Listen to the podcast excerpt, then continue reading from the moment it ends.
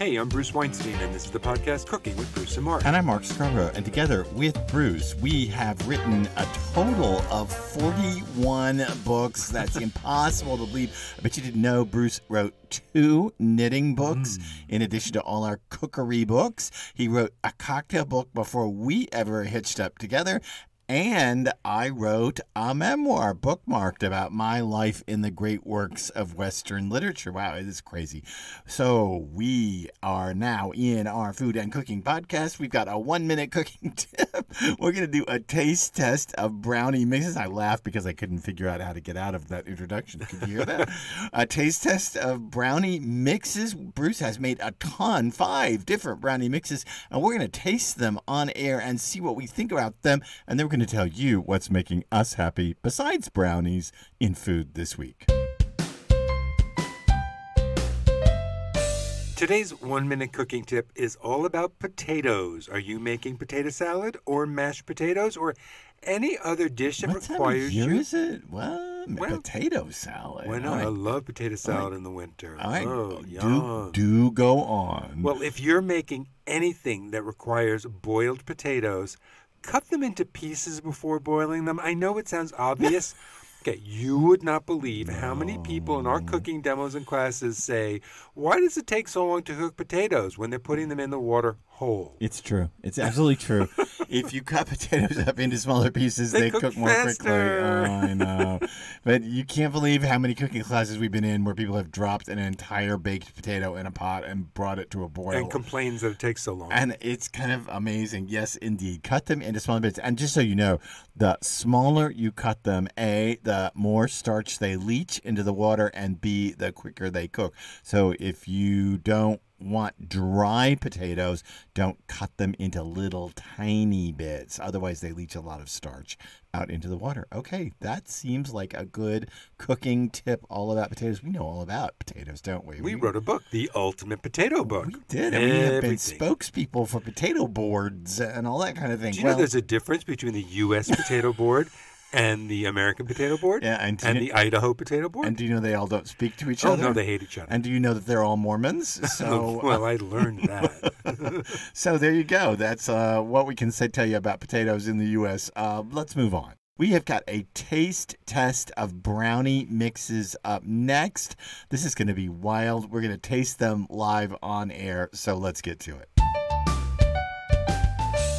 I baked these last night, so they've all had the same amount of time to cool and stale out, or whatever they're going to do together. Stale Well, out. it's not like I want. I didn't want to bake one yesterday and some this morning. I baked them all at the I same time. I get it.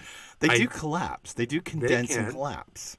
and I baked them all in nine inch square pans because every one of these box mix said you could do a nine by thirteen or a nine by nine or an eight by eight, Isn't that interesting? Wait a minute. The box mixes say you can use a variety of pans. Mm-hmm. and they give you the different temperature of your oven and the different cooking time depending upon what you're doing. wow. Okay, So so, I- that's uh, that's how long it's been since I made a boxed brownie mix. So I followed the instructions on the back of each box for a nine by nine, and I tried to keep the flavor variety the same or as close as I could when I bought them. So we are going to start with Pillsbury chocolate fudge. Okay, Now, now- all of these brownies, I just want to say, I'm pulling it off. you I'm pull it off. I'm going to talk a minute because the mixes all require one or two eggs. They all required anywhere from half to two thirds of a cup oil. They all called for a little bit of water. And yes, you can play with those things, but I didn't. I followed it This, exactly. Uh, so I pulled it off. It's very, very dark colored. Um, it has the traditional crackly crust. I haven't touched it yet, uh, eaten it, and I have to say that just looking at it, it appears though it says what fudge brownies. Chocolate fudge. These appear to be pretty cakey. So Let's see. I'm eating one. Um, Well, it's not fudgy. Okay, so that was the Pillsbury chocolate fudge, and here's my take on it. The, my initial reaction in my head is candy. That's my initial reaction Very is sweet. that I taste candy. I'm not tasting brownie. I'm tasting candy. It had, you know what? The chocolate is not super intense. It No. almost, I'm taking your candy theme and running with it. I feel like I've eaten a Tootsie Roll. Yeah, except except darker chocolate. There is more chocolate to it than that. But there's a Tootsie Roll flavor afterwards after I swallowed it. There's a there's a huge difference, and you probably know this already if you're listening to us long enough. But you probably know there's a huge difference in cocoa powder and chocolate in what the mm. final tastes are like in mm-hmm. baking. And this definitely is more cocoa powder, even though it says fudge to me. Yeah. It has that the same thing that you know if I made hot chocolate with cocoa powder, it has that quality of taste to it. Except it's really sweet. I It's mean, so sweet, and the sugar is overwhelming the chocolate, and I so wonder I'm what would happen if you made it in a nine uh, nine by thirteen. They would be thinner, Yeah. and maybe a little more caramelized because they would burn a little bit. I wonder. I wonder about that. I wonder if that's a part of what happens. Okay, well, so let's let's not belabor the point and move on down. What's the next one? The next one is Betty Crocker's dark chocolate, and the funny thing is, these are a little darker in color, but not terribly dark. And when I just I just hunked off a corner of it, I, we're literally pawing this with our fingers. Yeah, but we're both eating corner pieces. We because we're not heathen, we eat the corners. Um, so it's got a crackly top. I like that. It does. It doesn't have as much of a crackly top as the Pillsbury did, and uh, it looks moister to the eye. Oh, there's that word everyone hates, Mm. moist. But it does look like it's wetter to the eye. If it's Oh. possible, less chocolate flavor. and less sweet. Okay, so this is the Betty Crocker dark chocolate. It is definitely less sweet. Yep, but also Definitely. less chocolatey. So interesting, but I like it better. I like the texture. Yeah. It has a it, it when I put it in my oh this is gonna be gross. Now we're gonna gross you out on here. When I put it in my mouth, it instantly balled up. It, Oh, you made a bolus. I did make made a, a bolus. bolus of That's- chocolate. Do you know that's the technical term for the wad of food in your mouth before you swallow it? So, um, the we worry about boli. Is it boli? Boluses? I don't know. We worry about those as cookbook writers. Anyway, um, it definitely has that feel to it. I don't want to tell you how we worry about them. It has that feel of balling up a bit Hmm.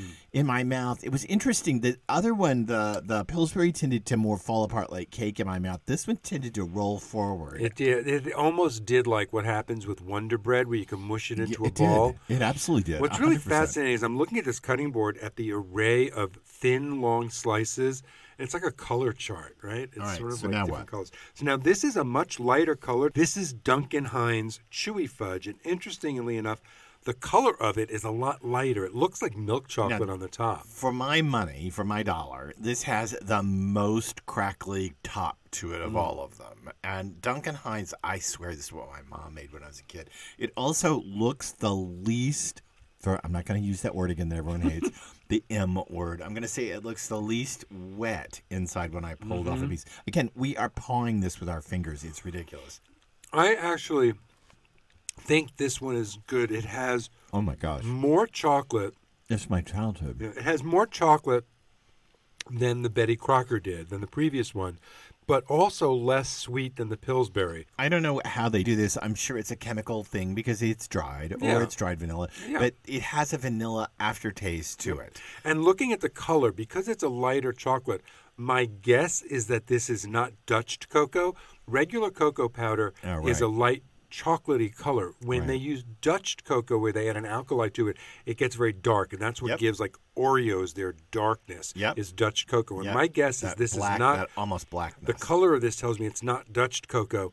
But I so far what I like about this is that I have a little more chocolate than the first one in the Pillsbury, but less sweet, which is good. Yeah, so it was I'm, good. uh, so far of the three, I like this I one. mean, listen, uh, you know, everybody, of course, loves to put ice cream on brownies, Mm-hmm. and the the for me, the Pillsbury is too sweet for ice cream. This one it's would be almost the, too sweet for anything. the right one to put ice. The so far, the Duncan Hines is the right one to put. And what Duncan Hines is it again? Chewy fudge. And I didn't get all that chewiness out of it. I wonder. Now you made these with oil. I wonder if we had run in like my mother used to and substituted melted butter, Yep. if we'd get a little more chewiness. you can do it. that, but I was trying to follow, you know, what they say on it. Right. Uh, my mother always substituted melted butter for the oil in the box recipes.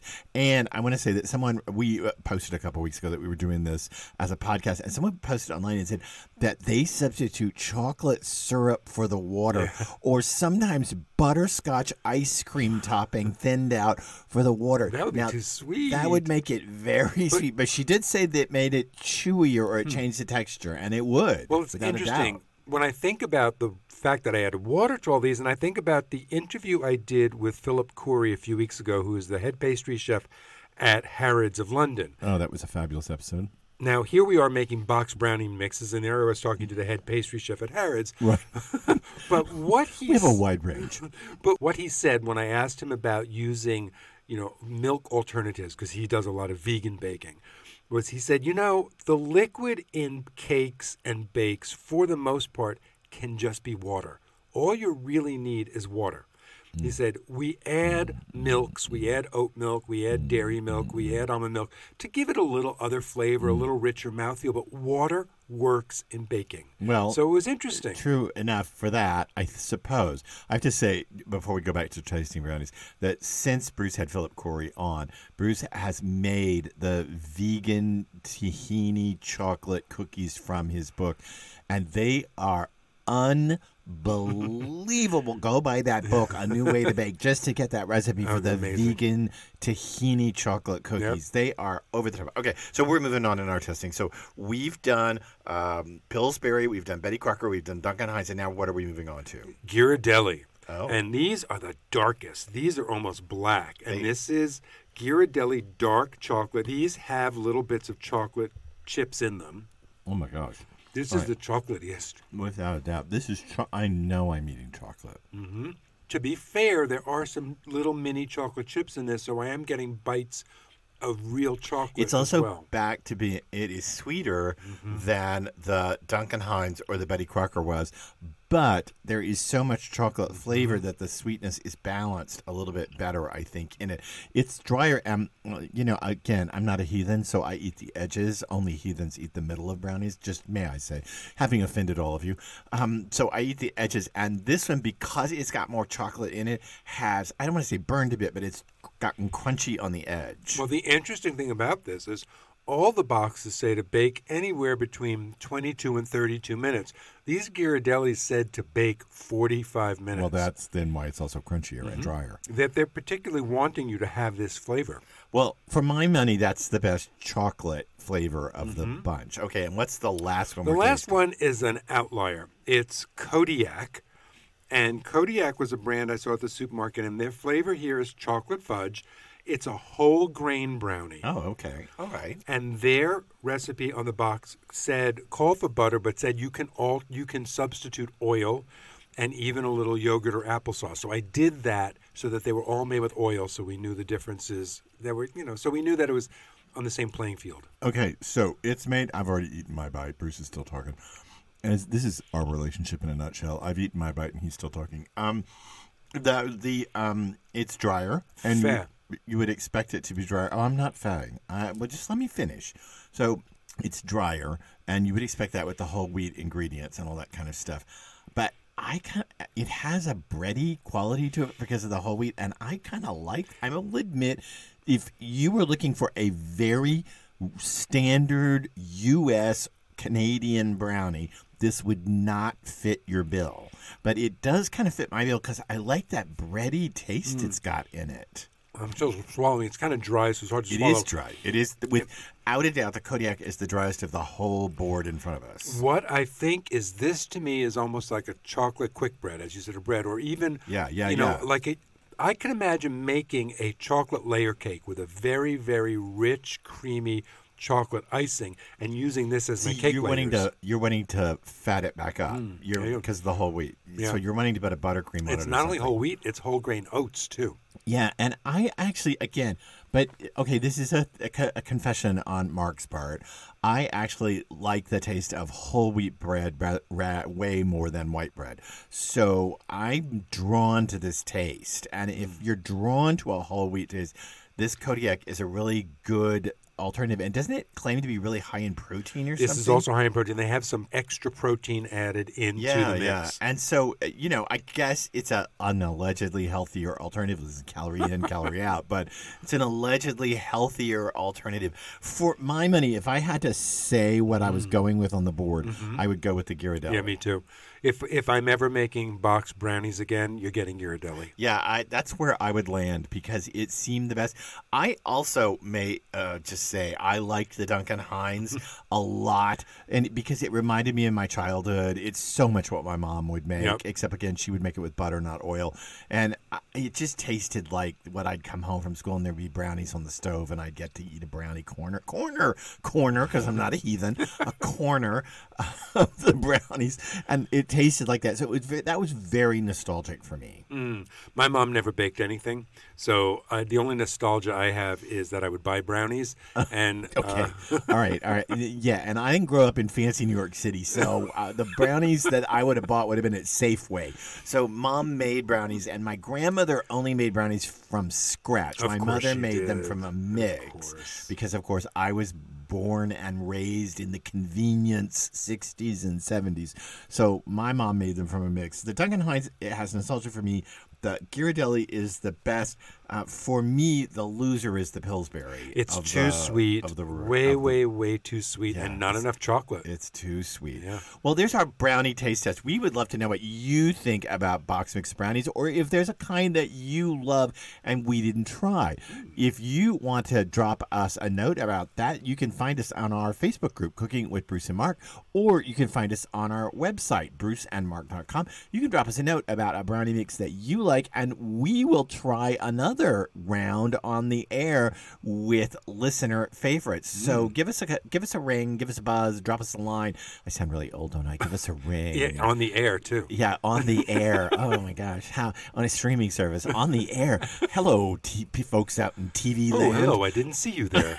when did you come in?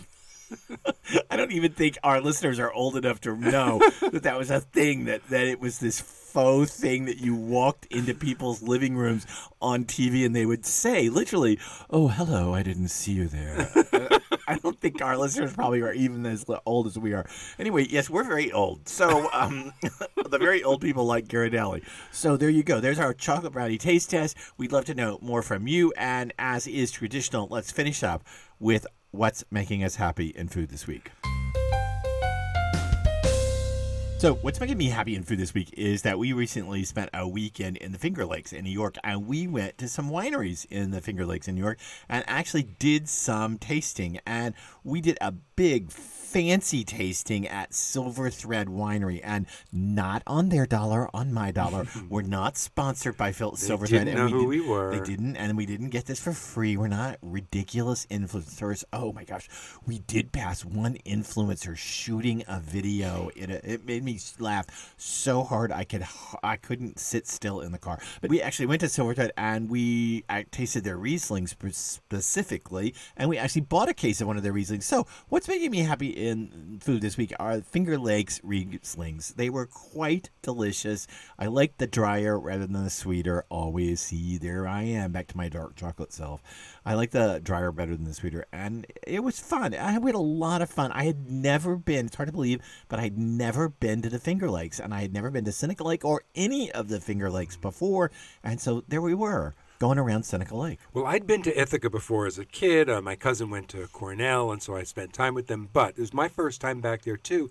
And quite honestly, what we did before that wine tasting is what made me happy in food this week. And it's all about fry food. we had a fry bar lunch that we don't do it very often, but boy, did that make me happy. We went into this place with our friend Ruth In Watkins, and- New York, just and- outside of the Glen. yeah, Watkins what? We had fried calamari, we had fried cauliflower, we had battered fried pickles, we had deep fried chicken wings. I think I'm missing something. I think It there was a cardiologist office just next door to this restaurant. And So- it was probably connected. It was just all that fried food, and then we went to the wine tasting. It was, yeah, that, that and that's a day. So that it was it was a lot of fun, and I can really recommend Finger Lakes Wineries as just a really fun thing to do on Mm-hmm. a long weekend. If you ever want to take a long weekend to upstate New York, and we were there super off season, Yep. super super the leaves down, no no tourists really around, and it was nice nice. We had the place to ourselves. It was nice. Which made it even nicer in my books. Okay, that's our podcast for this week on Cooking with Bruce and Mark. We ask that if you could, if you would subscribe to this podcast, if you would rate it, do those things, please, to help us in the analytics. We certainly appreciate it. We are unsupported as a podcast and choose to be that way. So, your support for us would be to give us a rating or even a comment. Thanks for listening to us. And just by the way, we do have a newsletter. It uh, comes out mm, every two to three weeks. You can sign up for that newsletter on our website, bruceandmark.com. I will not collect your email nor ever know who you are. You can unsubscribe at any moment. The recipes that get made on this podcast get dropped into that newsletter, as well as a lot more about life, about knitting, about all kinds of things that go on uh, to the side of this podcast. And please go to our Facebook group, Cooking with Bruce and Mark. Tell us there what's making you happy in food this week. And I'm going to post a picture of this very cutting board with the five strips of brownies that we've been picking at so you can see that we actually did taste these brownies here on Cooking with Bruce and Mark.